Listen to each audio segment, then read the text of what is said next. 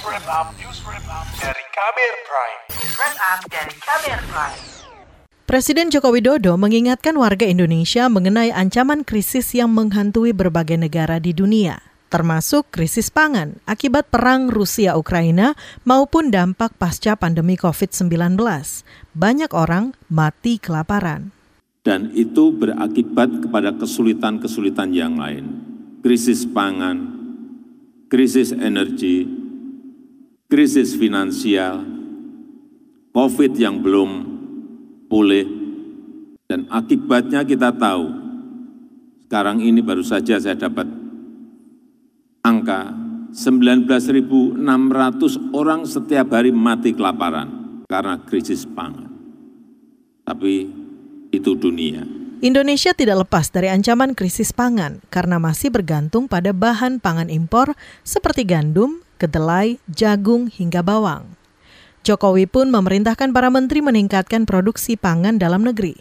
Menteri Pertanian Syahrul Yasin Limpo mengatakan Presiden meminta produksi pangan ditingkatkan seperti kedelai, cabai, hingga bawang merah sehingga neraca impor bisa dikurangi. Pak Presiden memutuskan tadi neraca ini betul-betul dijaga.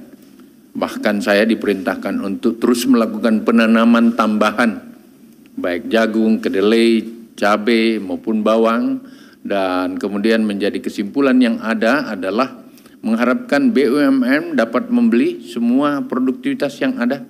Gejolak harga pangan yang gampang naik turun termasuk volatile foods atau komponen yang ikut mempengaruhi inflasi. Karena itu, pasokannya harus terus dijaga, termasuk dengan mencari bahan pangan pengganti atau substitusi impor. Salah satu yang jadi prioritas kini adalah kedelai. Menurut Menteri Pertanian, pemerintah bakal meningkatkan produksi kedelai dalam negeri, antara lain menggunakan varietas bibit unggul yang bisa panen lebih banyak. Dari varietas yang baik, menggunakan GMO kalau perlu, menggunakan bibit impor kalau perlu, dan tentu mempersiapkan uh, bibit-bibit nasional atau lokal dengan varietas tinggi Artinya selama ini kedelai misalnya hanya satu setengah ton per hektar sampai dua ton, diharapkan kita bisa dapatkan varietas yang mampu di atas 3 sampai 4 ton per hektar.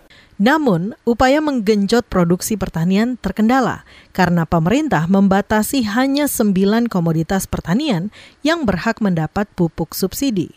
Komoditas itu adalah padi, jagung, kedelai, cabai, bawang merah, bawang putih, tebu, kopi, dan kakao.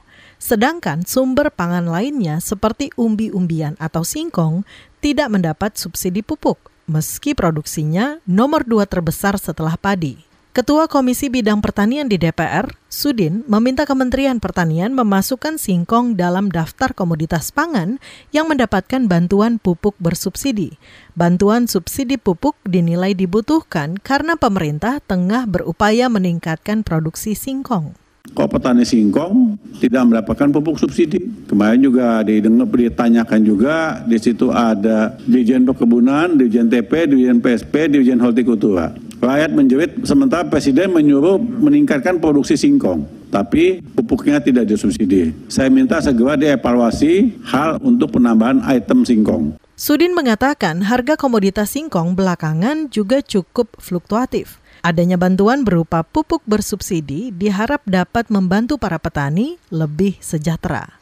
Laporan ini disusun Agus Lukman. Saya Aika Renata. Kamu baru saja mendengarkan news wrap up dari Kabel Prime. Dengarkan terus kabelprime.id, podcast for curious mind.